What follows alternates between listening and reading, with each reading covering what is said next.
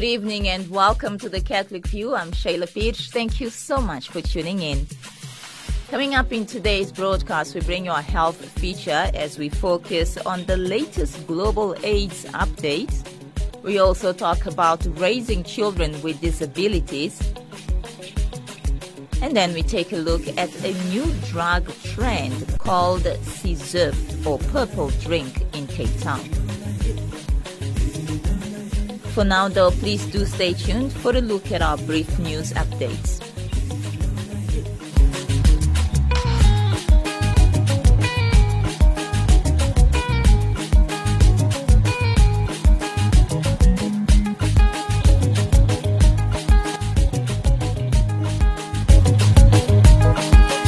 Listen to Radio Veritas 576 AM for a change.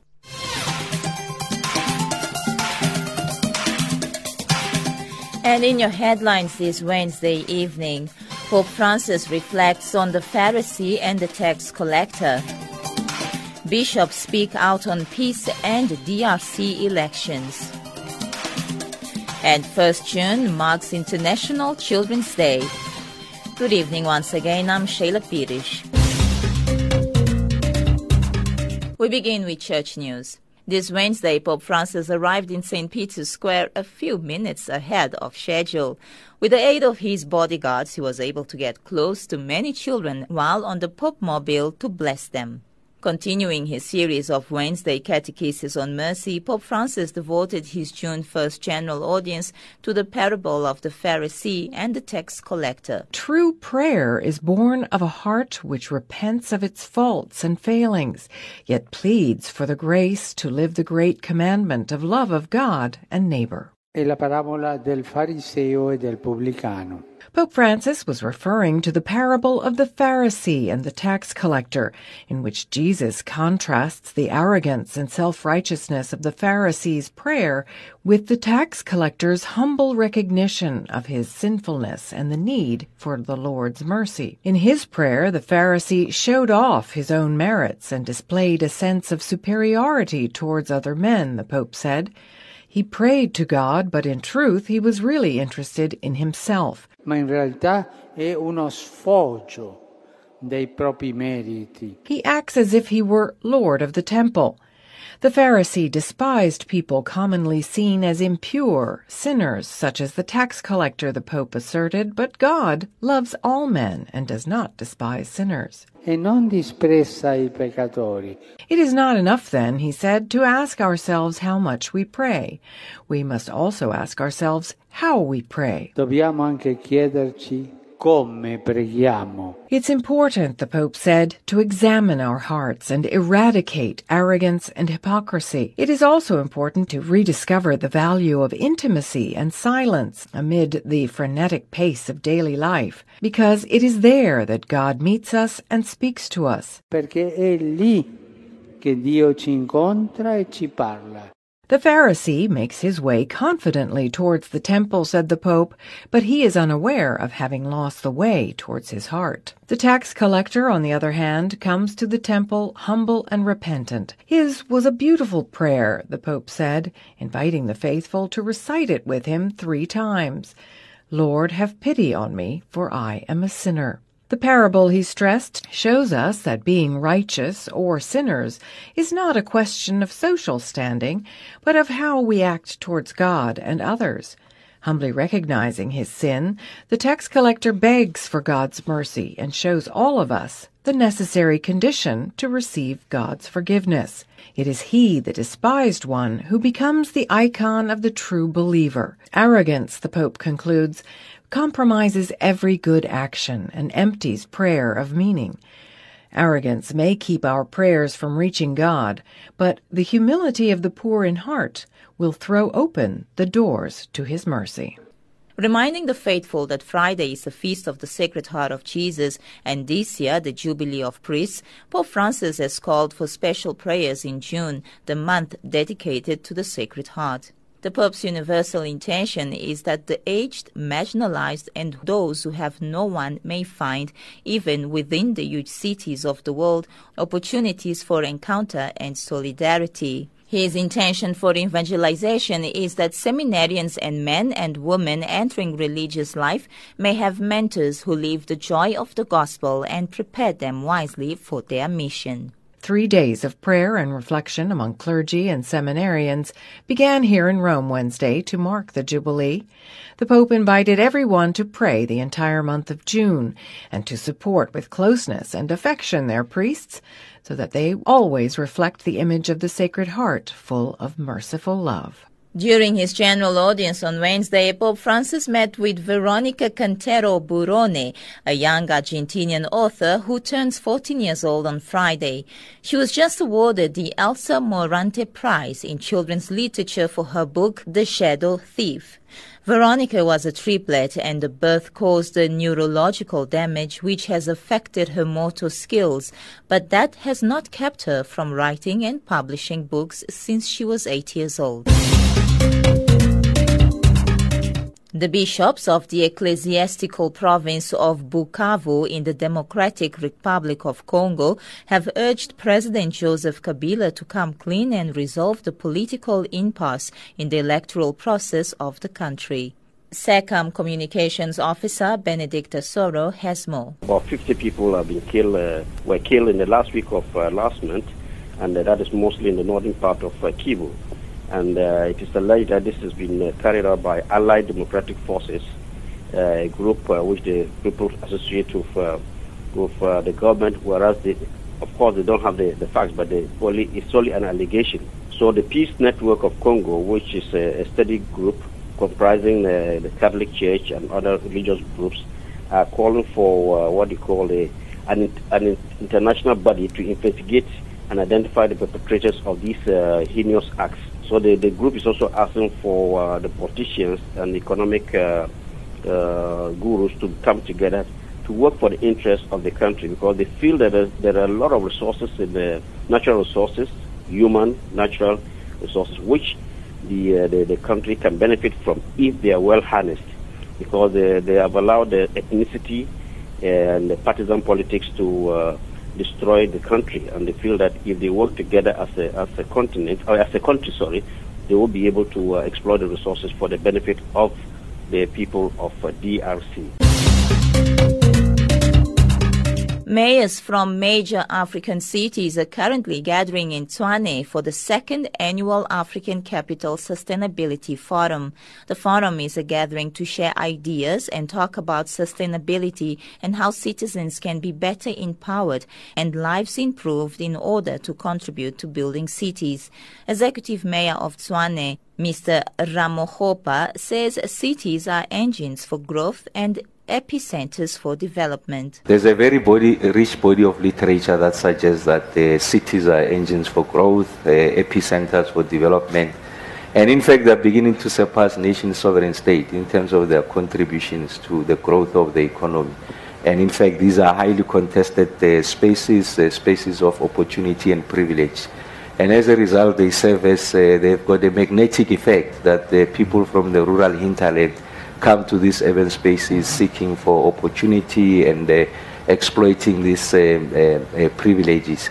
And that brings about its, own, its the downside. And the downside is that as a result of rapid urbanization, the nature and the structure of, of these city spaces are not designed Uh, to accommodate uh, to the desired levels uh, the amount of people who come into these uh, urban spaces.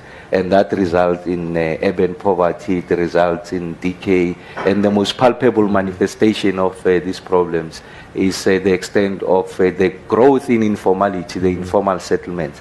So we felt that it is important that uh, we have this conversation as uh, African uh, cities. Meanwhile, the mayor of Monrovia City in Liberia, Clara Mvogo, says the major problem with urbanization is that it creates overcrowding. The most recent experience we had with Ebola, uh, I think Ebola brought to the forefront that we had some challenges in our healthcare delivery.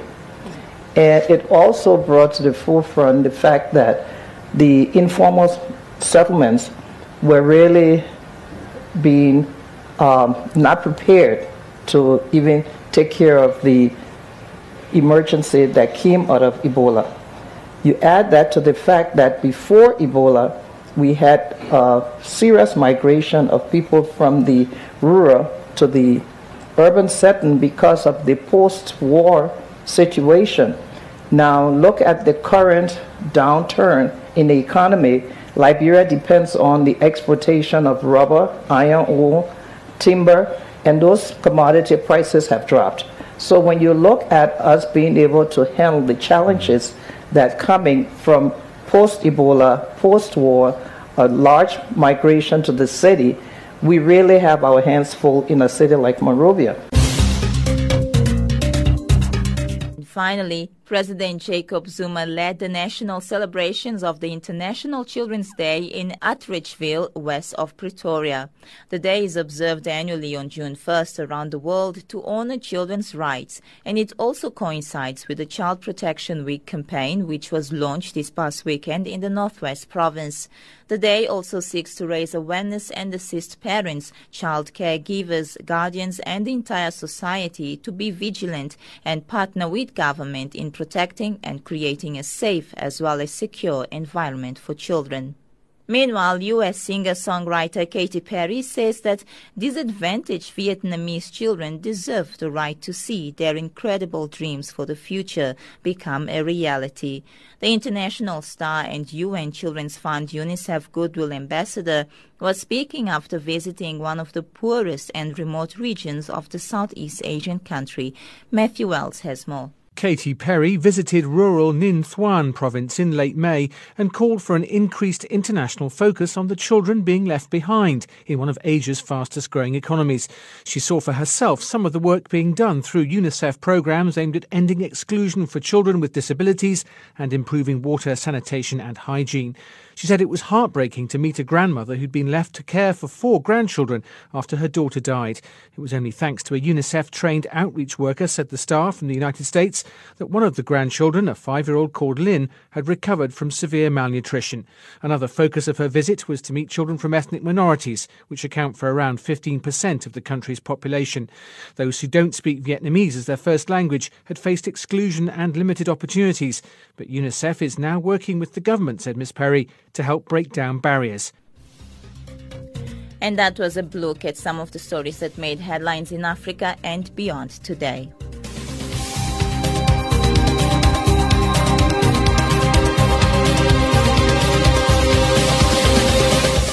You're still listening to the Catholic View, and I'm Shayla Pierce. Thank you so much for being here with me.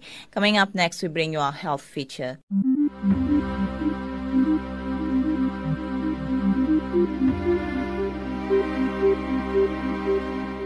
This evening, we focus on the latest global AIDS update. We also take a look at a new drug called Purple Drink circulating in Cape Town. And we talk about raising children with disabilities.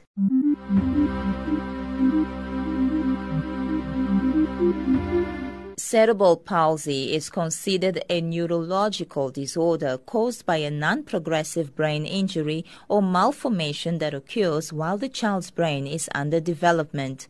Cerebral palsy primarily affects body movement and muscle coordination. Though cerebral palsy can be defined, having cerebral palsy does not define the person that has the condition.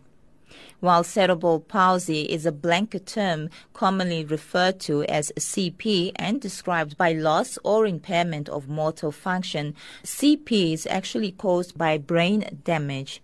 The brain damage is caused by brain injury or abnormal development of the brain that occurs while a child's brain is still developing, that is, before birth, during birth, or immediately after birth. CP affects body movement, muscle control, muscle coordination, muscle tone, reflex, posture, and balance. It can also impact fine motor skills, gross motor skills, and oral motor functioning. Mr. Sehobe Dixon Mofokeng works for the Chancery at the Archdiocese of Johannesburg. He spoke to me about raising Neo, who was diagnosed with CP at the age of six months. All right, now talk to us about raising a Neo. Um, you said she was diagnosed at the age of six months. What was it like raising her and uh, looking after her? Uh, it was at, at, the beginning. It was a bit challenging as she was growing up because, you know, Neo she couldn't walk, she couldn't even crawl. Um, it was very difficult at the beginning, but now, um, she's getting old, it's a challenging because she's getting heavier and she's growing up. Mm. But we, we are used to that by now. And what was education like in terms of school? Did Neo go to school and was she able to get any um, sort of education? Yes, she did go to Harvey Cohen. It's a special school in Baragwanath Hospital, but she only went there for two years. Um, then, then they had a problem with their transport, something like that. Then she couldn't go any further. She, yeah. she cannot even talk. You know, that's the other thing. Now, as a parent, in this case, you are Neo's uncle. What do you think needs to be done for children uh, such as Neo, children with Neo's condition? What do you think the government, the health facilities, the health ministries should be doing to improve their lives? I think uh, they should uh, give them a special attention because they really do need a special attention. I think the government should really look into that because as for Neo, she cannot write, she cannot speak. I mean, she needs 100% attention. Even when she, she cannot even say she wants to go to the loo or something, she just, you know, do it for herself. So I think um, if they can look at that, she needs a really special attention. They do really need a special attention. Now, raising Maybe Neo. They can build schools, yeah. you know, special schools, and then people should have patience for that. You know, not just they don't they don't have to work for the sake of money. They have to have love for that, passion for that. Now, um, raising Neo from the age of six months, that was when Neo was diagnosed with CP. What was it like to, you know, like you said, she cannot talk, she cannot um, move, um, she cannot express when she needs to ease herself, for example how was it for you as a family looking after her? Did anyone come to give you some special aid, some special teachings on how to look after such a child, how to deal with uh, with the problems or the challenges that you may come across, or did you learn this on your own? No, with her mom working at uh, uh, physiotherapy, she she has an experience of that. You know, she has a knowledge of that. So she's the one who guided us. Okay, how to handle such situation. So does Neo ever get out of home? Does she ever go, besides the fact that she went to school at, at hospital for about two, two years, like you mentioned, does she ever go to church? Does she ever go to the park, to any other places? Does, does she practice, you, you know, your normal, ordinary things that other, other children do or other uh, young people her age do? Yes, she does go to church every Sunday, and she does also get a special treatment at church, especially on the communion. You know, the priest will come, she'll be the one, she'll be the first one to receive the Holy Communion. The priest will be so uh, patient to her. She'll go, he will go to her and then give the Holy Communion. She does go out to the shops, to the malls. We do take her out so that she can see the environment outside. And now she's 32 years old. Neo is 32 years old today. And thanks to your family, to your love, and to your to your care, as well as to you know for your patience, for looking after her, talk to us about some of the challenges that you have encountered over the years taking care of Neo as to, to see that she's now 32 years old. It's great to know that she's living, uh, you know, a, a, full life, that no one has given up on her. Talk to us about some of the challenges that maybe you have come across and how do you overcome them? Okay, I can say the challenges that we have is especially when, when you take her out, you know, because, um, for instance, my mom is old now, and her mom is also getting old. So we, with no one at home, we have to hire someone, you know, to to look uh, to take care of her during the day when we are not when we are not there. And the other challenge is when we're going out, you know, to lift her because she's heavy now. To lift her, to put in the car, and to also to lift her, take her up to the wheelchair. You know, those are the, some challenges that we face. For children such as Neo, what do you think would help them to have a better life and to have uh, easier um, access to go wherever they want to? Like you're saying, it's in your case, it's a difficult situation, especially now as she's growing older and she's becoming more heavy, and you now find yourselves having to hire somebody to look after her. What would you say to government right now or to social workers right now when it comes to raising a child or a person with disabilities? Okay, I can say um, so far I think the government is doing good because especially when it comes to transport like Rea Vaya, there is a special uh, um, space there for people with wheelchair and then it can lift you from outside to inside.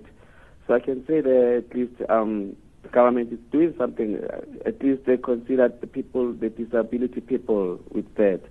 But for social workers, maybe they should um, like visit the, the children often, more often.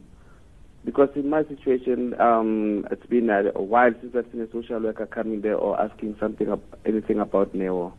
And what about the church? You said the priest in your parish is quite um, sympathetic towards Neo, and he's very patient as well to the fact that he comes to her, gives her communion. She's the first in line for communion. But what about the facilities around the church? Do you think the church could do more to accommodate people with disabilities?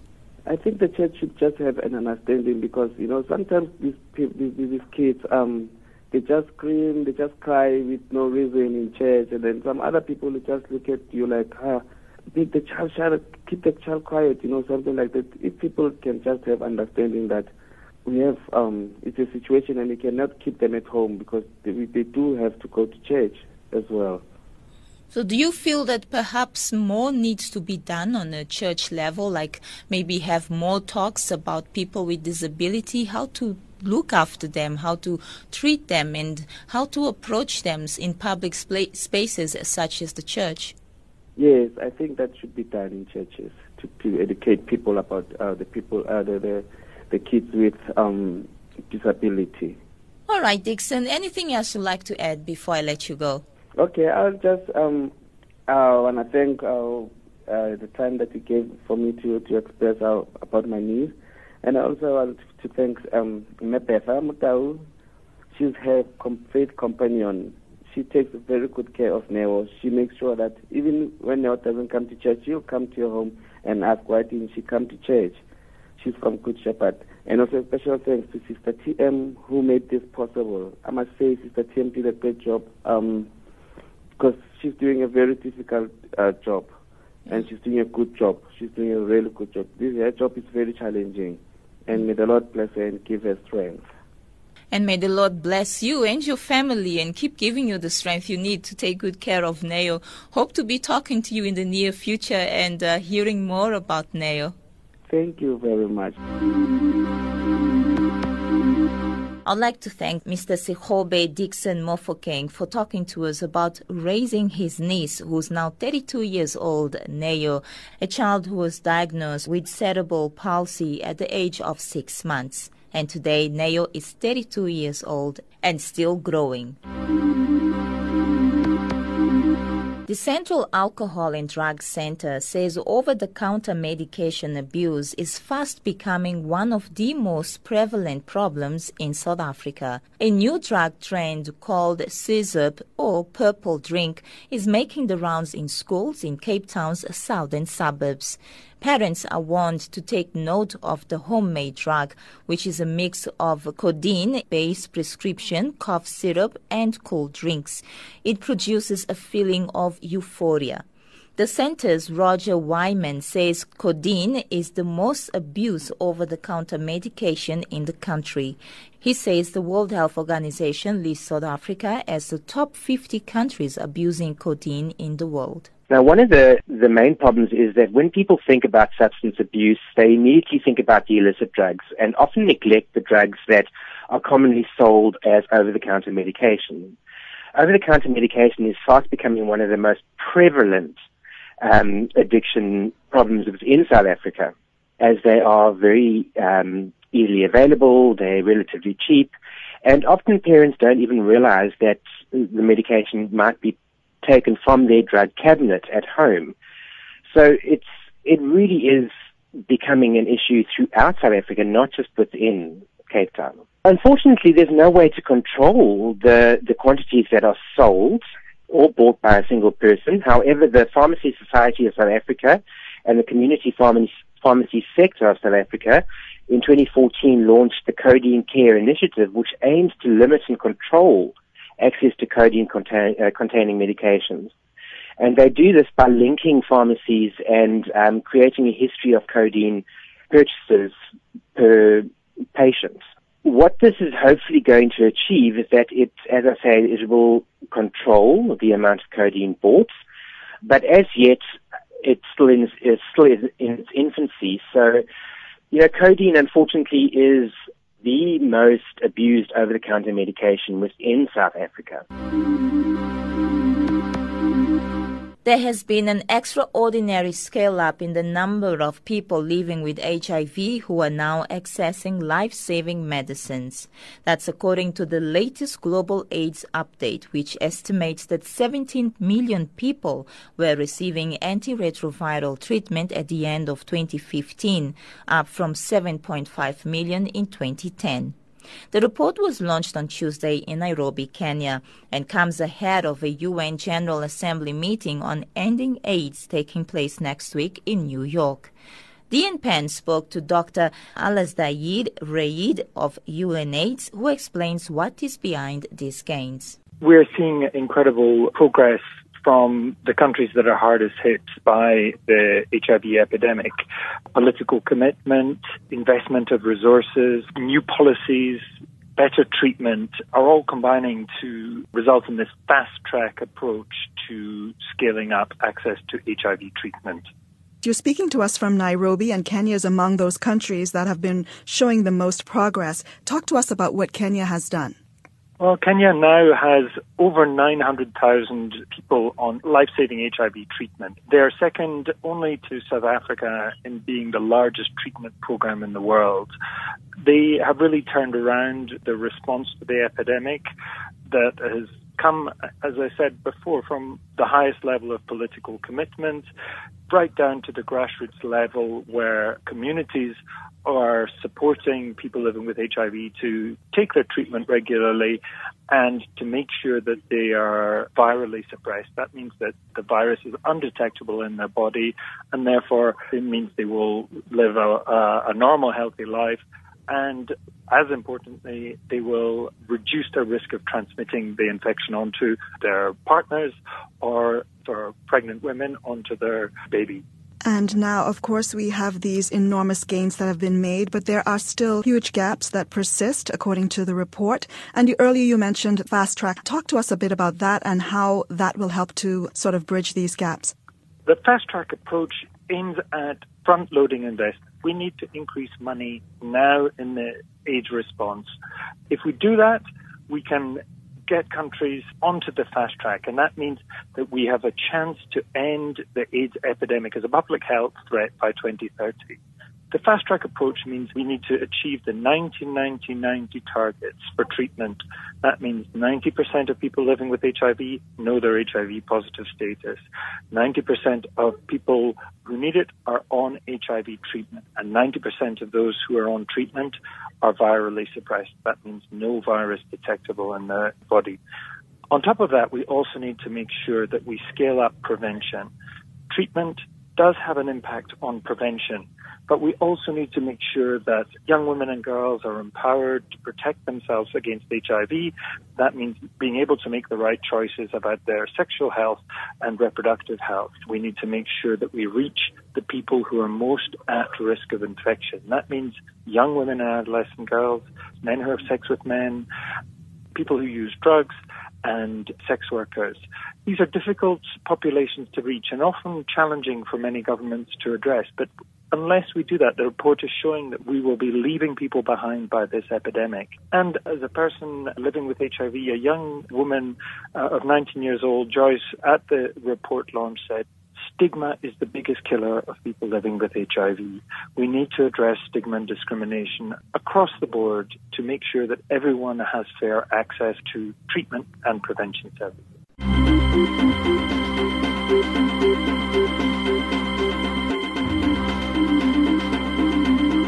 That brings me up to time. You've been listening to The Catholic View, a program produced and presented by Shayla Pierce for Radio Veritas.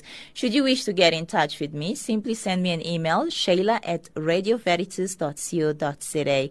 Until tomorrow at the same time, thank you so much for listening. God bless you and ciao ciao.